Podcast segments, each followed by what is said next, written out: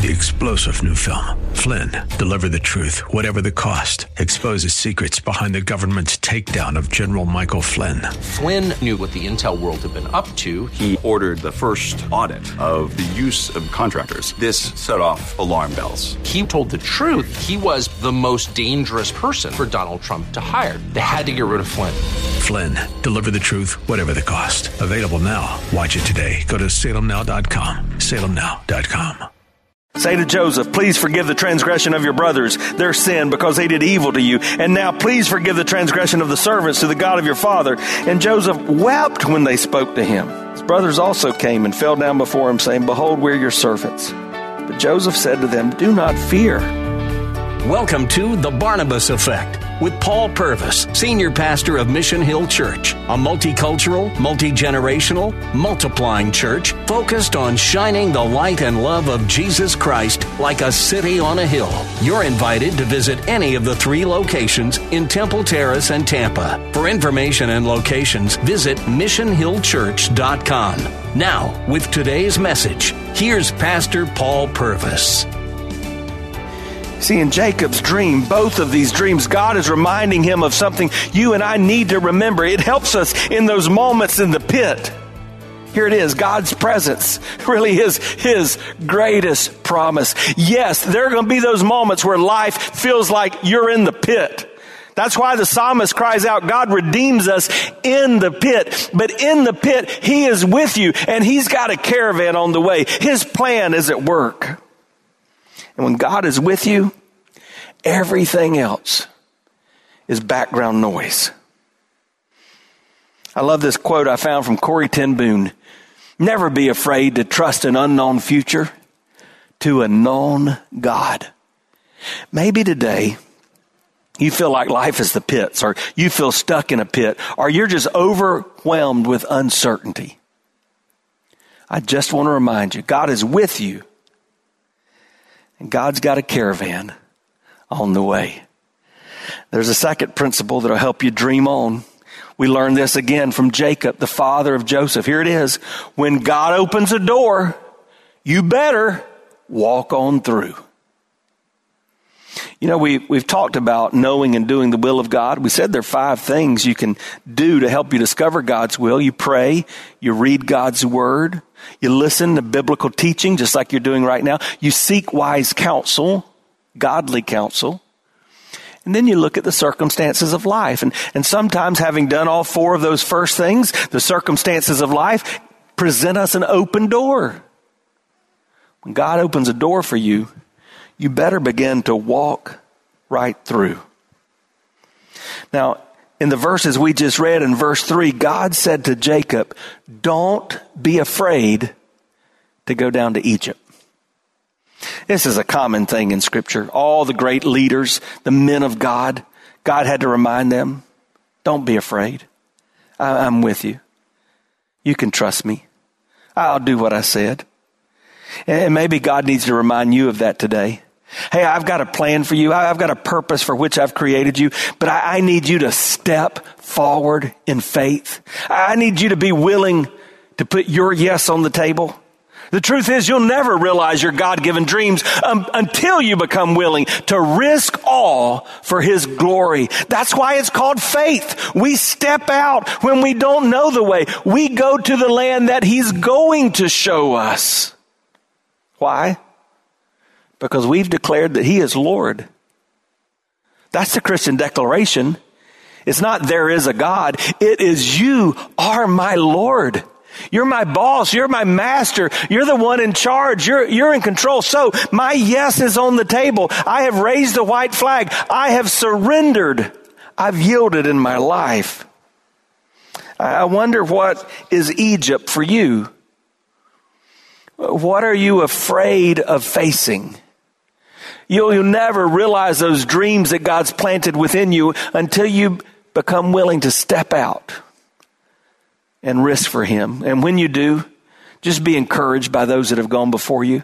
Don't you love the words of the song To Amazing Grace by John Newton when he wrote, Through many dangers, toils, and snares I have already come.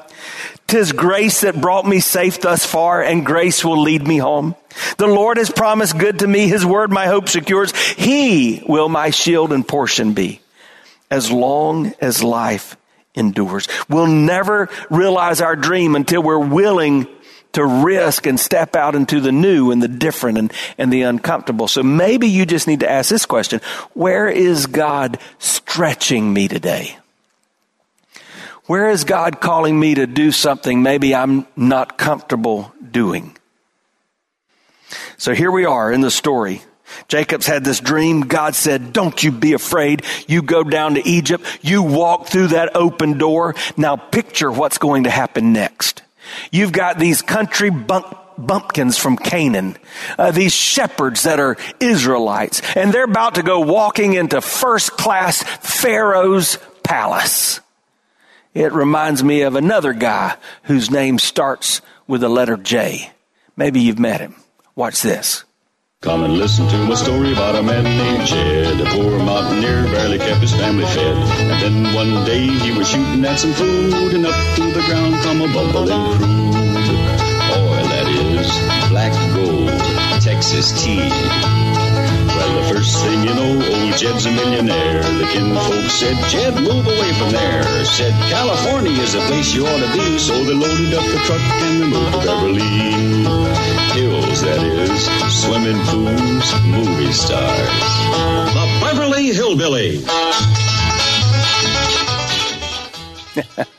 Swimming pools and movie stars. The Beverly Hillbillies or the Canaan country guys walking into Pharaoh's palace. Two dreams coming together, Jacob's dreams and Joseph's dreams, reminding us that the path to your dreams rarely takes you down a straight road. You'll usually navigate switchbacks and curves. You'll experience detours and delays as you journey toward your destiny. When you do, dream on. There's a third principle I want you to get. Here it comes. Remember, you're just a pilgrim passing through. You're just a pilgrim passing through. When Joseph's dad Jacob arrives, can you imagine how excited they both were? Jacob seeing Joseph, Joseph seeing Jacob for the first time in 22 years. The brothers are there wondering, oh no, what's going to happen now? Everything is realized before their eyes. Then Pharaoh comes in. Pharaoh sees the brothers. Joseph's so proud. Then Joseph introduces Pharaoh to his daddy, to Jacob. And I want you to notice the conversation that took place in Genesis 47, verse 7. Then Joseph brought in Jacob, his father, and stood him before Pharaoh. And Jacob blessed Pharaoh. And Pharaoh said to Jacob, How many are the days of your years of your life? And Jacob said to Pharaoh, The days of years of my sojourning are 130 years. Few and evil have been the days of the years of my life, and, and they've not attained to the days of the years of the life of my fathers and the days of their sojourning. And Jacob blessed Pharaoh and went out from the presence of Pharaoh. The years of my sojourning. What, what does that mean? Do you know what a sojourner is? To sojourn means to stay temporarily like a gypsy. Jacob understood something that's so important. If you and I want to see our dreams realized, we need to understand this. This world is not our home. We're just passing through. It's all about perspective, how, how we see things. Jacob understood that even in the presence of the most powerful person on the planet, with all the wealth and all the riches right before him, his hope was his home in heaven. I want you to know today that when you understand that principle, and when eternity fills your heart and mind, the challenges of today, they're forced to take their proper place, a back seat. Like the song says, the, str- the things of earth grow strangely dim in the sight of His glory and His grace. See, when I'm, when I'm thinking about there, I'm not overwhelmed with here. When, I, when I'm really concentrating on then, I'm not living all about now. And, and I think our perspective gets out of whack. And, and a lot of times that's why we don't accomplish the dreams that God has prepared for us. We spend too much time on the here and the now. And, and God wants our focus to be elsewhere. I, I would just tell you, here and now is never going to be perfect. Regardless who's elected president, regardless how big of a salary you make, regardless of the car you drive or the house you live in, it's all about perspective. It's like that old spiritual song says, this world is not my home. I'm just a passing through. My treasures are laid up somewhere beyond the blue. Over the last several visits with my dad before he passed, I would play a, an album of hymns. And I began to notice how many of the great old hymns just talked about heaven. Maybe you can relate to some of these lyrics when the trumpet of the Lord shall sound, and time shall be no more, and the morning breaks eternal, bright and fair, when the saved of earth shall gather over on the other shore, and the roll is called up yonder, I'll be there. Or how about this? Some glad morning when this life is o'er, I'll fly away to that home on God's celestial shore. I'll fly away. I'll fly away. Oh glory, I'll fly away. When I die, Hallelujah, by and by, I'll fly away. Maybe today you need to stop being so preoccupied with here and now and start thinking about then and there. Perspective. Well, in Genesis 49, Jacob makes that transition. He graduates. He goes home. And that creates a final awkward moment between Joseph and his brothers, and it leads us to this fourth truth. Here's what I would tell you it's always right to do right over and over again. Why would I say that? So Jacob dies. They have a big funeral celebration. The family celebrates his life there in Egypt. And then his brothers begin to panic. They begin to think, well, now that our dad is dead. Joseph's really going to get mad at us. He said it was okay, but it's probably not okay. Look, look at Genesis 50 verse 15. When Joseph's brothers saw that their father was dead, they said, it may be that Joseph will hate us and pay us back for all the evil we did to him. So they sent him a message to Joseph saying, your father gave this command before he died. So they're still tricking. They're making up something. Say to Joseph, please forgive the transgression of your brothers, their sin, because they did evil to you. And now please forgive the transgression of the servants to the God of your father. And Joseph wept when they spoke to him. His brothers also came and fell down before him, saying, Behold, we're your servants. If you've just joined us, you're listening to The Barnabas Effect with Pastor Paul Purvis. Video of the message you're listening to is available when you click the Watch tab at missionhillchurch.com. Thanks for sharing time with us and for sharing your financial gifts by clicking the Give button at missionhillchurch.com. And now, with more of today's message, here's Pastor Paul Purvis. But Joseph said to them, Do not fear. For am I in the place of God? In other words, I'm not God. As for you, you meant evil against me, but God meant it for good to bring about that many people should be kept alive, just as they are today. So do not fear, for I will provide for you and your little ones. Then he comforted them and he spoke kindly to them. So much truth in this passage of scripture. We could spend our time just there. He talks about the purposes of God. You meant it for evil, but God meant it for good. We see this over and over and over again in Scripture. He, he, talks about the power of forgiveness, and so once again, he releases his brothers. He, he knows, he lets them know that they're forgiven. Can I, can I challenge you today, 25 plus years in ministry, the number one problem in the church it's not lying, cheating, or stealing. The number one problem among Christians, it's not drunkenness or even pornography or adultery. The number one problem in the church is unforgiveness. It's resentment and bitterness over things done, over misunderstandings, over broken relationships. and it'll tie you up. And you'll feel chained and shackled, and you'll not, not experience the joy of the Lord. Who, who do you need to release today? Who do you need to forgive? Maybe they've asked forgiveness, maybe they haven't. Where do you need to let it go? To release and let God redeem? So this passage spoke to God's purpose. It, it spoke to the power of forgiveness, but then it also spoke to the principle of kindness because in, in a very clear way it says he comforted them and spoke kindly to them. And I would just remind you, as you pursue your dreams, you never have the liberty to be unkind because you're always representing and reflecting the glory of the Lord Jesus Christ. I love Genesis 50 because it really reminds us of God's forgiveness of us.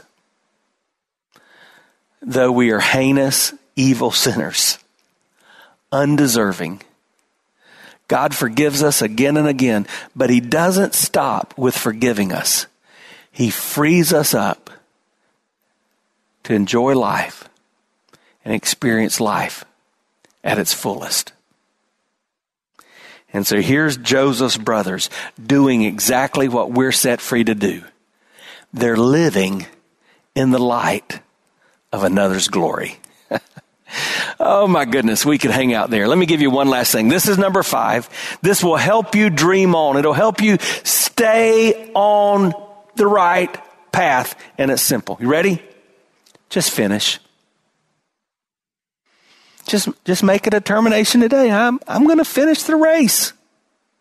The longer I live, the, the more I recognize if you just finish faithful, you've accomplished so much. Joseph's story ends in Genesis chapter 50, but his legacy doesn't end there. Verse 26, it says, Joseph died being 110 years old. They embalmed him, and he was put in a coffin in Egypt. Isn't that interesting? No matter who you are, it, it always ends the same way. It's like it says in Scripture, it's appointed unto man once to die. That's an appointment we all have, and, and you won't be late. No tardy appointments for that one. But I want you to understand something. Something we learned from Joseph's life. It's your faithfulness, not your flashiness or your flamboyance, that leaves a legacy. It's just that you stay at it.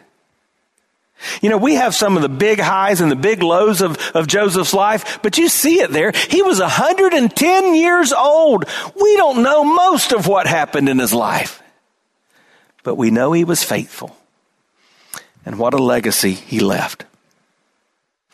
I think about legacy and I think about a great man who entered into his eternal reward just recently, Ravi Zacharias.